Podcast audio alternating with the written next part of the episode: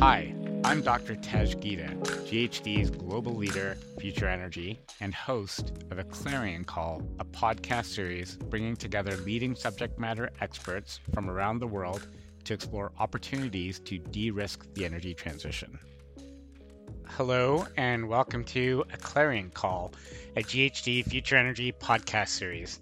I'm joined today by Alicia Eastman, President of InterContinental Energy, and by Sarah FitzGerald, Global Program Lead for Future Energy at G H D.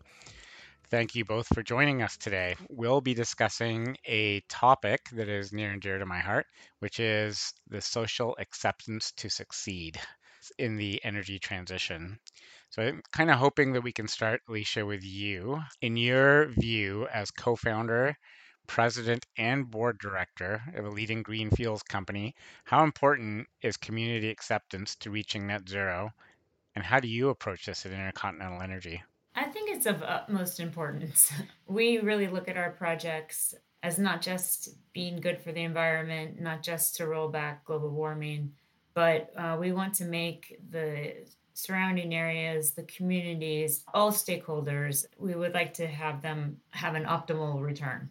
Because the projects are so large, they really obviously need to have support from the communities for uh, just really social license. Obviously, we want the best resource ever. So we're looking at coastal deserts, but we really also want to do no harm. And that's not just for animals or the environment, it's also for people. There's very much equal emphasis on, on these factors. And it's worked really well for us. We have great relationships with, uh, you know, local partners. And I think that the countries we work in are happy about it. And in some cases, we're raising the bar and people are starting to follow us. It's a bit of a mindset change, isn't it? Right? Because I think sometimes when people go out to to talk to stakeholders, they see it as a checkmark process or, as you said, an obstacle. This is something we have to do. We better get at it, rather than looking at it as an opportunity for these people. How do you come to an understanding of those groups and, and become familiar with those groups so you can have a meaningful conversation with them? Well, I'll, I'll give you one example. Um, say in Oman, when we had already put up the masts and the sodars and the tridents, and we had selected the land, and we had carved out the Oryx uh, reserve, and we had made sure that we're not nearing the airports, et cetera. We hired a local firm to do the environmental study, but also the socioeconomic study. And we hired her because she was the best. We always do three bids. We, we always try to, to, to make it competitive. That's it, like just in the rules of our J V with, with our other partners. But we do have a preference for local firms. So all else being equal, we will try to use a local firm. A, because they know the area better than we do. They know a lot of the things that could pop up that, you know, we won't, won't be able to predict. But B, because that's part of the in-country value we're bringing, is to give new business to them and to have H M R, they have so much work, they can't handle it too much anymore because they did the first hydrogen project in Oman with us. And so, of course, everybody wants to use them. Um, and that is in itself a fantastic way to get the community involved and, and to get another stakeholder, whether it's just an Omani citizen, to have a, have the best return. Sarah? twenty-five years of experience engaging with communities. And I know that you have been on some pretty tough assignments in the past that have generated a lot of interest in the stakeholder and communities that, uh, that the projects are being engaged in. And you've worked specifically in energy projects. In your view, how intertwined is community acceptance, project success, and our regulatory environment? I think those are our three main pillars, right? Community acceptance, project success, regulation. How, how do those come together for you? Oh, certainly um, inextricably linked. And what I would say in that twenty-five years or over twenty-five years is I think people are finally starting to get the points that Alicia was making. We're actually starting to understand that this isn't a win-lose situation. This isn't a checkbox. This is actually around sustainable development. It's around good project success. without the support of local communities, it's really tricky to try and get the permits that you can. And some environments, this is, and I should say I'm speaking from a very Australian kind of perspective here, or a sort of very Western perspective. So we have very strong regulation. That's not always the case in all of our developing countries. And maybe, maybe, you know, fingers crossed, we can actually have some countries that actually leapfrog some of the um, the ills of the past and learn and actually get a better outcome for their communities more quickly. So without that local support, it's really difficult to get permits, it's difficult to get certainty, it's difficult for projects to get funded and to kind of move forward. And if we think about a lot of the sort of, G H D undertakes a lot of work on due diligence, on energy project due diligence when they might be sold or um, be looking to be transferred. And I understand recently in speaking to our team that the highest proportion of projects are actually failing at the moment. The ones that are failing are failing on the basis of insufficient work being done in the area of community acceptance. So even though you've got a permitted project, you actually have a significant risk on that project because it hasn't been, the community hasn't been elevated to a point of view where they understand that they accept and that the project can therefore succeed. So there's still, even though we can, you know, as Alicia was saying, we can ram a project through and we can we can game it and get an approval, we actually still don't have the acceptance within that community for that project to kind of thrive. With all that's happening with climate change, with where our sort of temperatures kind of, you know, dangerously close, or some would say past tipping point, we actually can't afford to have this adversarial relationship with communities. We actually need, we need our communities to be on board, to understand and to accept this. And how we get that is through the process that we actually engage them, we work with them, we site, we design, we contribute, we look at sort of, um, you know, what are the things that we can, we can concede on, where are the things that we can both win, um, how might this look completely different. So I think, and, and the foundation for that, at least in the approvals process, is set with is set with regulation, um, and so if we can get a, a better process of uh, of actually intertwining the community in that whole permitting process or that regulatory process, then we'll actually get a much better outcome. So yeah, how, how can we move beyond the sort of hostility that might be in a, in a host community to actually get a community that is welcoming of a project, a community that actually understands the benefit, a developer that can actually see, you know, what might need to occur within that community to see it thriving, but actually taking not necessarily just a sort of sim- single project focus on a particular development, but actually seeing this as an element of a thriving and sustainable community. So we've talked a little bit about the political side of this. This is a question for you. I mean, we need to decarbonize and we need to do it quickly. So how do we get communities in this era of all this political noise around these subjects? How do we get communities to really understand that we need to decarbonize and this is what this looks like? Well, I think, first of all, Mother Nature is doing a good job for us. People that used to say, oh, there's lots of weather variation. Um, you know, no, there was not baseball size hail in Dallas before. Like this, this, this is new stuff. One fifth of the permafrost is gone. All sorts of things that uh, we've already hit the tipping point on. You know, that permafrost is not coming back. Who knows what's there? Who knows besides more methane and whatnot, but all sorts of diseases and, and things that could, you know, wipe out communities. Yeah, it's it's sort of sad, isn't it, that maybe one of the ways we can get communities to understand the need to rapidly decarbonize is to actually feel the negative consequences of not decarbonizing. That that's the thing that allows communities to rise above the media spin and the and the political discourse, which is often so toxic. I mean, I wish we could kind of get to the point where communities are seeing this as as as the existential crisis I think we all believe it is, and acting before they're acutely feeling it, sort of at the in their wallets or, or, you know, just from direct consequences, which so many people are now. Sarah, how do you, how do you feel about this, about getting that decarbonization message to communities? Uh, look, I think um, some observations would definitely be around the consistency of message. And I think it's really easy, you know, life's busy as human beings, you know, the status quo is where we like to be. And we're getting bombarded with so many inconsistent messages at the moment that we need that elevated conversation that actually, and I, to, to Alicia's point, the elevated conversation which often comes when you have you have a crisis, like the bushfires in Australia at several years ago, and certainly there's lots of nervousness about how we're already seeing bushfires, you know, take off in places that we haven't had them previously in Australia at this point in the year. So it's sort of a fairly um, yeah, there's some nervousness certainly around, or some fear in the community around what the um, what the summer's going to hold. But that consistent messaging that actually elevates the conversation, so we haven't got, we don't leave it to developers to have to, you know, solve the whole energy transition question or the whole need to decarbonise with communities. That we actually have, you know, that elevated messaging that actually is the, the why we need to do this and the, what the benefits are, and that we're not sort of having um, one developer say one message and another developer say something really different, and we're sort of then left as a community kind of to try and navigate a pathway through where the truth might be, or, you know, we're leaving it to the media to then perhaps, you know, use fear as a kind of a weapon, a weapon of, of, of mass confusion that they are at the moment. So I think that would be one of the things that I think we're know, doing. Um, we did some work at, at G H D around sort of people's understanding of hydrogen. It's a new industry, and, you know, where they might be and what are some of the problems we might need to solve, because it's not particularly well understood.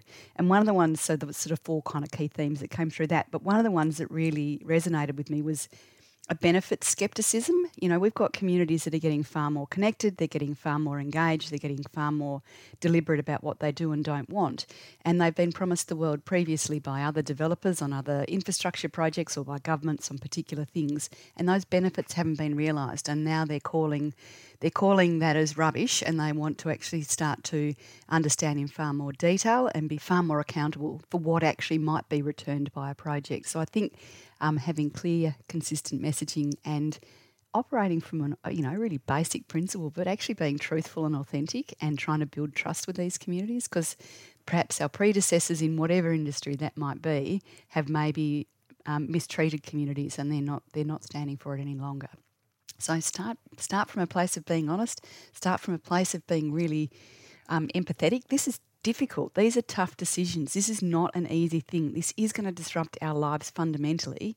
So we actually need to stop trying to put spin on it and actually start being really truthful about what we do know, what we don't know, how we're going to actually find out the things that we don't know, what are the things that are concerning them, what are the drivers that are driving developers, and actually try and have tricky, difficult, uncomfortable but honest conversations so that we can actually find a pathway through, because, you know, being bombastic or bullying our way through might get us one project, but it's certainly not going to get us to net zero and beyond.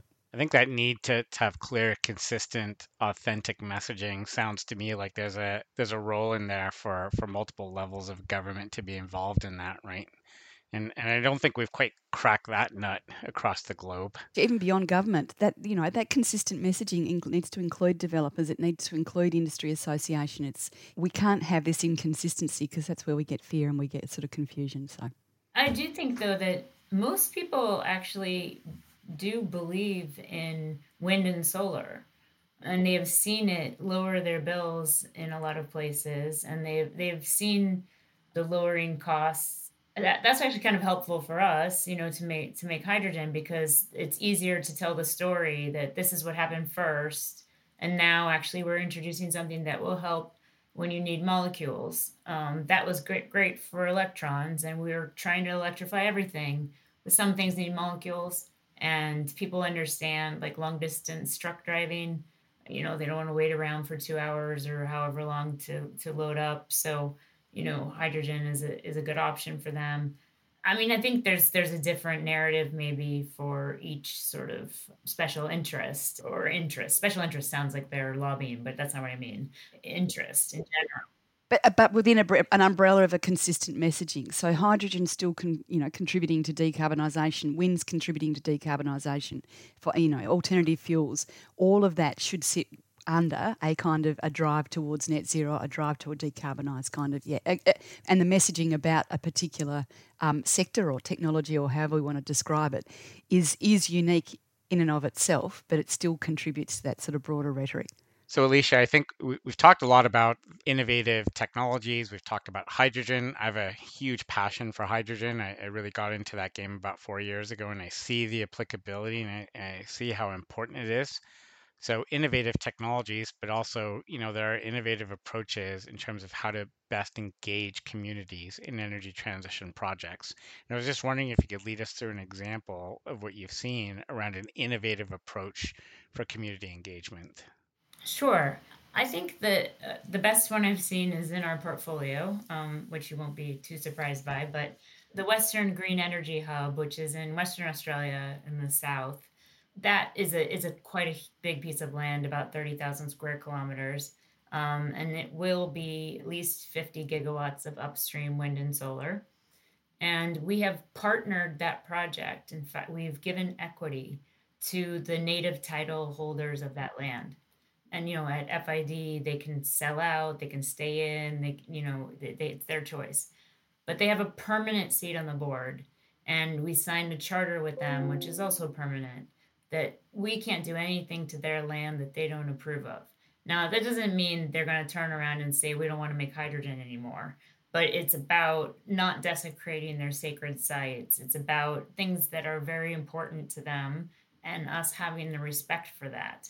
And and I think that the West or the North, I mean, it keeps changing who's the worst here, but they tend to go into these communities or countries with their own viewpoint on what should happen and what is good for the people. And it's so condescending. It is so colonialist, and it is so against anything that we're about. Um, and so we said, let's partner, let's get aligned, and let's make sure that you're getting what you want from this. And the beauty of hydrogen, obviously, is it's not extractive. And, you know, you can put the facilities up, but you're not going to ruin anything. There's five kilometers between turbines. You can do whatever you want in between. And, you know, it, it doesn't hurt the earth. You know, you, you're you're not harming anything. So it's a really perfect fit in Australia for for the um, traditional owners and, and native title holders.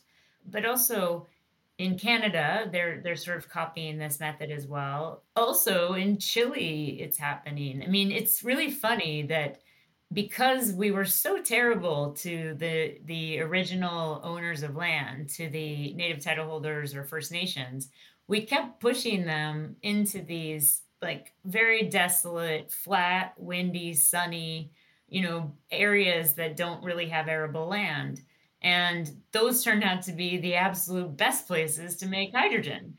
And so I feel like some kind of karma came out of that. Uh, and I'm really happy to see, you know, these communities not just having jobs, you know, and having income, but, you know, they're, we went on land for the first time with the, the native title holders of, of W G H, of, of that area. And it's, you know, it's moving. It's, it's very important to them. And it's really an honor to be able to help them maintain that land and, and be stewards as they have been for the last forty thousand years, and also have them be comfortable, also have them be able to have jobs and, and be able to, um, you know, uh, benefit from, from the largesse of, of, of what we're creating. I think it's really important. And I think that it is happening all over the world. I mean, even in the Middle East, we have these sort of nomadic and Bedouin communities that are similar in a way. You should partner, align, and figure out the best way uh, to, to solve your issues, as opposed to basically trying to pay the least and treating the other party as, as, as hostile. Because, you know, generally speaking, it's like the old business school case with the oranges. They want the orange peel. We want the orange inside. You can fight forever, but you don't actually talk together. You'll never find that out. You might both think you want twelve oranges, you know, but actually that's not the case. One entity wants twelve peels and the other entity wants orange juice. And and that's the kind of thing that, uh, you know, you only find out if you talk to people and, and you, you eat with them and you talk about what they think about and what it is that they're worried about. And then you get great ideas. And I, I think that's the best way to go about it. And, and that's certainly how we got the Marine as partners, because my partner went out and told them what kind of opportunity this would be, and, and, and really befriended and became very close to them. I've never heard that orange peel versus juice example before, but that's a wonderful analogy. That project example, that is powerful. I mean, I, that is an incredible, incredible engagement that you've done there. And I'm just I'm just curious, Sarah, you, I mean, you've been in, in the engagement side for so long. How do you respond to what Alicia just said about that project?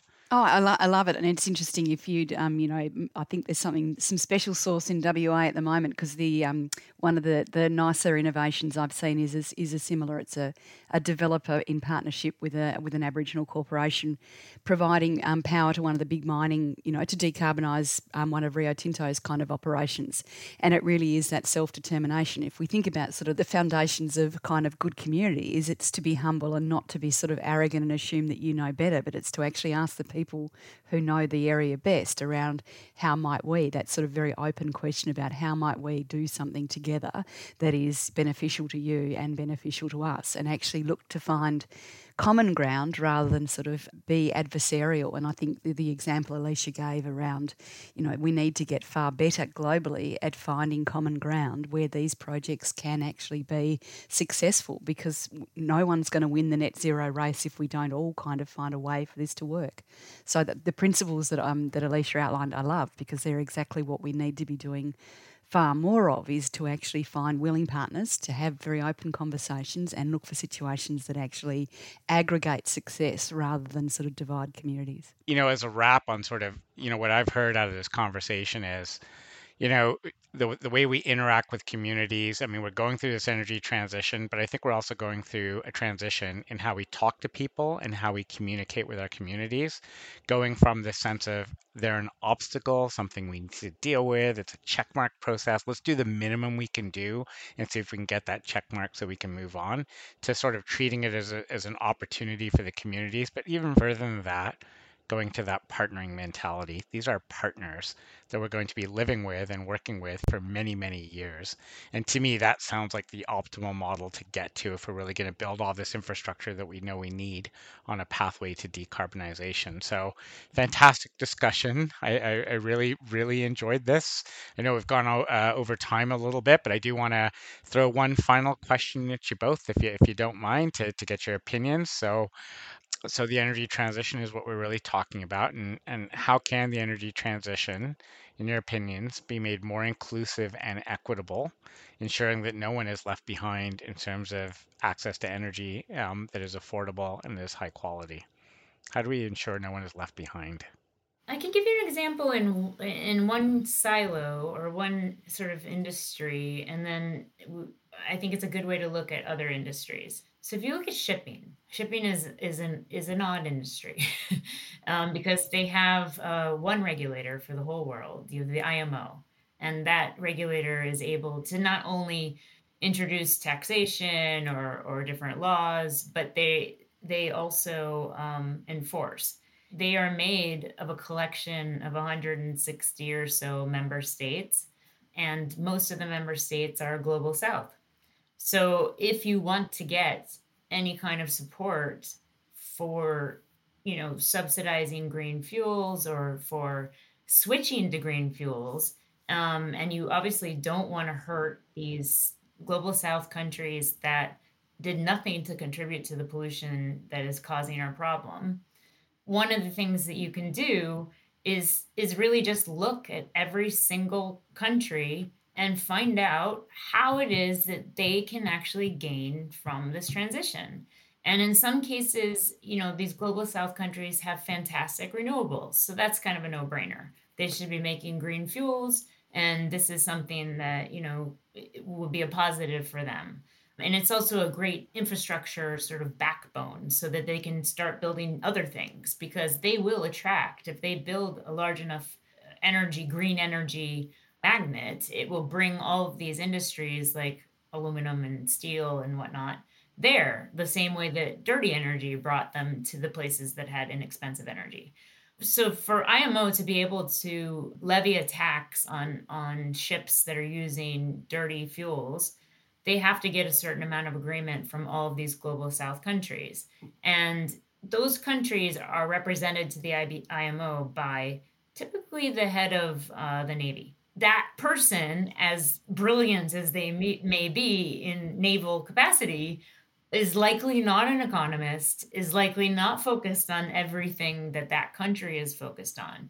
And so I think it's really important that we interact with these individual countries And when I say we, you know, I'm personally working with I F C and World Bank and UNIDO and all of these entities, not for our projects necessarily, but because there's value there. And even if they don't have the, you know, the resources at such a high quality, if they're island states, they're they're bringing in diesel generators, it's very expensive. They could have enough of their own renewables uh, and be able to be self-sufficient uh, and not be paying such high prices and the pollution. And then Southeast Asia, it's squally skies, not a lot of wind. It's probably not perfect to, to make your hydrogen either, but they're going to be really good at making supply chain elements, uh, electrolyzers, like for Thailand, Vietnam, uh, Malaysia. They're going to be able to make electrolyzers. They're going to be able to make P V. And that, again, is really helpful because we're diversifying it. We're providing optionality for us as, as a developer and an in- investor and a long-term holder, but also for the world because we're not dependent on one entity for a specific mineral or metal. I think that really, what really needs to be done is to just sit down with each country and walk through, what do you have and what could you do with it? Um, and, and find a way for them to be a part of this hydrogen economy. And as, as Sarah said before, um, I think there's tons of opportunities for leapfrogging, to look at that obstacle not as a block of wood, but as a springboard, that you actually can can work with them to go better and higher and have none of this legacy issue. There, there's a lot of places like that. And and so I am very optimistic that we will be able to crack this nut. Um, and a, a lot of the multilaterals that I work with that used to be a bit more bureaucratic really are very motivated and, and are really passionate about this. And so I, I think right now is a really kind of lucky time to get in there and start speaking and, and brainstorming and finding ways uh, to make this a really happy ending for every country. I love that you say that you're optimistic. Um, I am too, and I think we need more people to be optimistic because, um, first of all, we have to be. I, I really believe we have to be if we're going to get this done. Sarah, how about you? The, the just transition is something we talk about. How, how do you see that? I think we need to look at sort of that whole issue both between countries and within countries. So I think Alicia made the point earlier around, you know, if you can afford to have solar panels on your roof, you're reaping some of the benefits. But if you're perhaps not in a position to be able to afford that, then you're also, you're, you know, the burden, there's an extra burden on you in terms of energy pricing, in terms of, you know, decarbonisation and a range of things. But I think where I come back to in all of this is we actually need to flip our mindset completely. When we talk about the energy transition, most people think about infrastructure and things that need to change, and we need to put people at the heart of our thinking on the energy transition. The reason we're doing it is because we want to continue as a race, we want to prosper as a, as um, you know, a global community. And at the moment, the people are not being thought of in this whole whole process. We think about stuff and things, not about sort of people. And we really need to, in my mind, really need to f- switch our thinking to to actually put people and communities at the heart of our thinking and our decision making. So that sort of would be one. Um, from me, and I also think we need to sort of stop, and this is a very, again, a kind of a very, um, you know, sort of uh, from a place of privilege, but the we need to view the energy transition as progress, not perfection. If we're only going to wait for the perfect solution, then we're going to perhaps miss the boat and we're not going to be making those stepping stones. This is not going to be a linear path to get from where we are to where we need to be.